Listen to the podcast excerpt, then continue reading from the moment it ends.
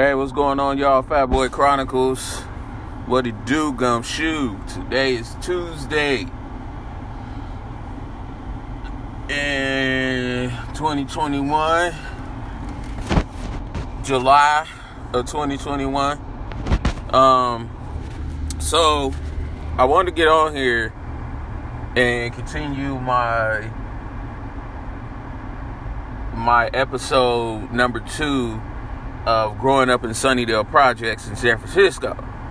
So, um, without further ado, here's part two.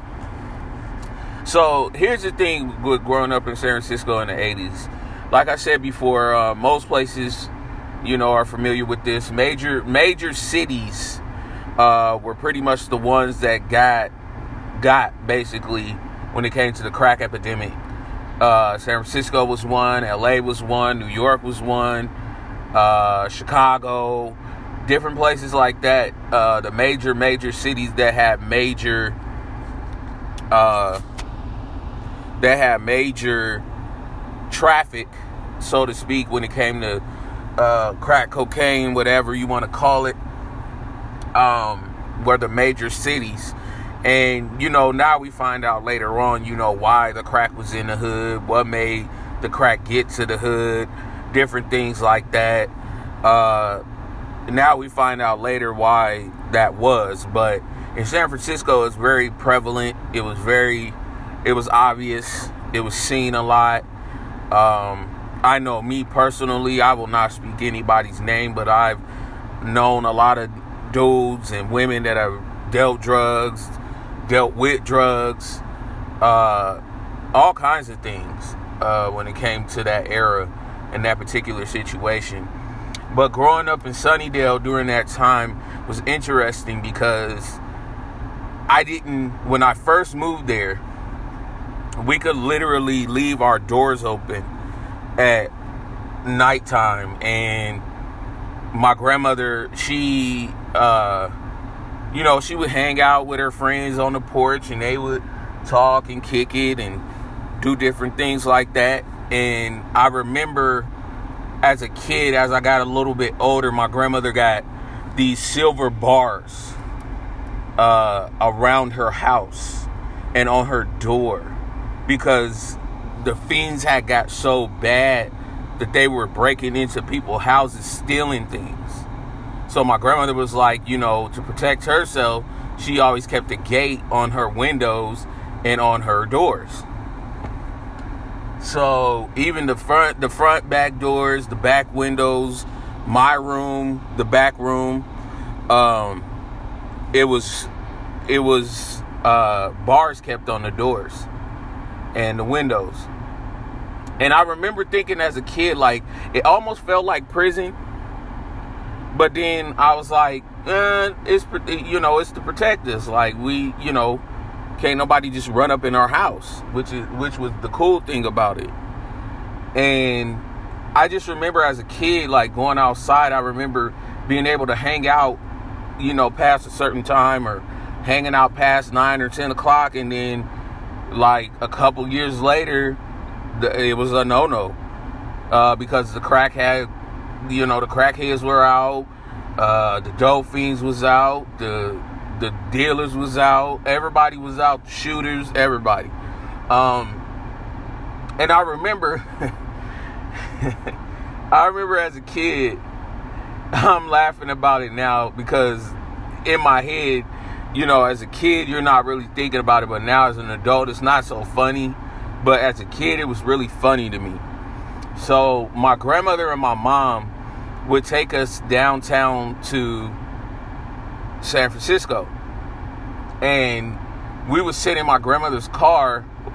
Uh, my mom would go hang out or kick it, or my grandma would go hang out. Or not really hang out, but like sit in the car and wait on my mom. You know, she'll go hang out and kick it and things like that. And um, like all the gay people loved my grandmother. I don't know why. I think it's because my grandmother was just so open and she was so like I don't even I, like she was just so cool with everybody. Like it didn't matter what color you were, it didn't matter your sexual orientation or anything. my grandmother Marion Long was the dopest woman in the world to me. And that was because she had such a big heart. And she was so open. And she had her own battles and things she went through. And then she became something great. She became a great woman.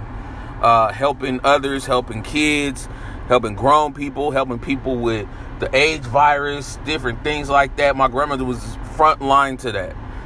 And she would take us downtown and have us sit and watch the, basically the crackheads or the gays or whatever you want to call it. And a lot of times gays would just be dancing and prancing around and doing whatever they do. And we thought that was fascinating and funny to us, but you know, now you find later on, you know, about the LGBTQ community and find out how cool it is. It's really not a bad community of people. It's, it never was. It was just people were bigoted and they had issues with it. I never had issues with it growing up because I grew up literally in one of the most open cities in the world. And at that time, the height of the LGBTQ community or being gay at that particular time was looked at as bad in other places, but it was wide open in others, such as San Francisco. Um, for example, Haight Ashbury was a big place in the 70s and the 80s where gays would just go and do what they do. Castro Street, uh, still one of the biggest places where gays would just go and do what they do. Um, but these places, because I seen that, I never had an issue with it. I never had an issue with the LGBT LGBTQ community at all. Never, ever, ever. Still don't. But anyway, back to what I was saying. So we would go down there and watch these people and watch these fiends or whatever, and they would just act a fool. Like they would fight, they would it would just be silly things that they would do, and we would just react to it because it was just the thing to do, I guess, at the time. I remember one time my grandmother took us down there, and we were sitting in front of this club uh, down there. It was called the Blue and Gold, and it was a gay club. My grandmother, she just was hanging out or whatever, and waiting on my mom, and she would always park right there at that particular club because all of the gay men would watch us while my grandmother went and did whatever she had to do or my mom did whatever they had to do. So they would watch us or they would just come, you know, and interact. So one night we were down there and a a, a transgender man came out of the club his name was Madam. And Madam came out of the club and Madam was shooting. And when Madam was shooting, my grandmother, I remember my grandmother telling, get down, duck down, because somebody was in the club trying to fight Madam, and Madam came out and started shooting. These are just some of the things that I experienced in the 80s growing up in San Francisco and also growing up in Sunnydale Projects. Um, like I said before in my other episode, it was a it was a interesting time. I won't say it was a horrible time. It was just an interesting time, especially where I lived at. Because I can remember as a kid where the grass was super green. Uh, I remember they used to have the maintenance people come out and the landscapers and cut our grass and do our different things around the neighborhood. And then after a while they stop coming. Uh trash men used to come and dump the trash. They just stopped coming. Basically the neighborhood just got terrible. The grass stopped growing.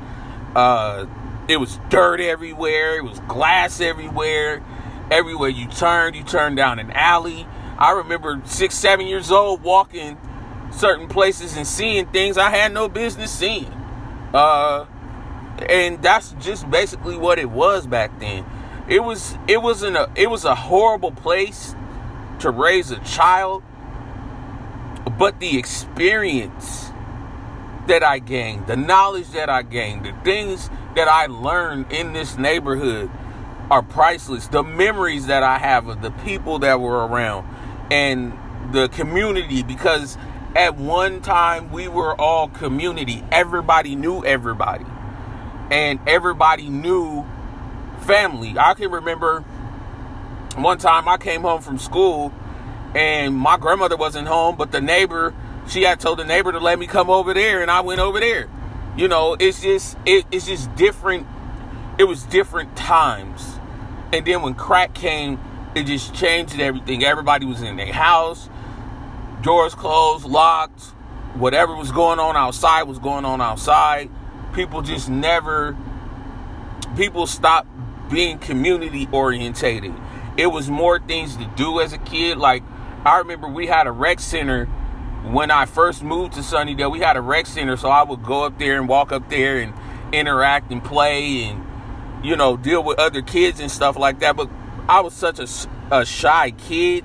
I didn't really. I got picked on more than I, you know, more than I interacted. I guess, and that was the biggest thing. That was the that was the hugest thing was going out having that having a community center having different events around the neighborhood barbecues different things like that community based things that's what i remember the most about sunnydale it used to be so many things to do in san francisco and sunnydale projects alone and then it just got really really bad and I kind of miss that about my neighborhood, about community. That I really do miss that. And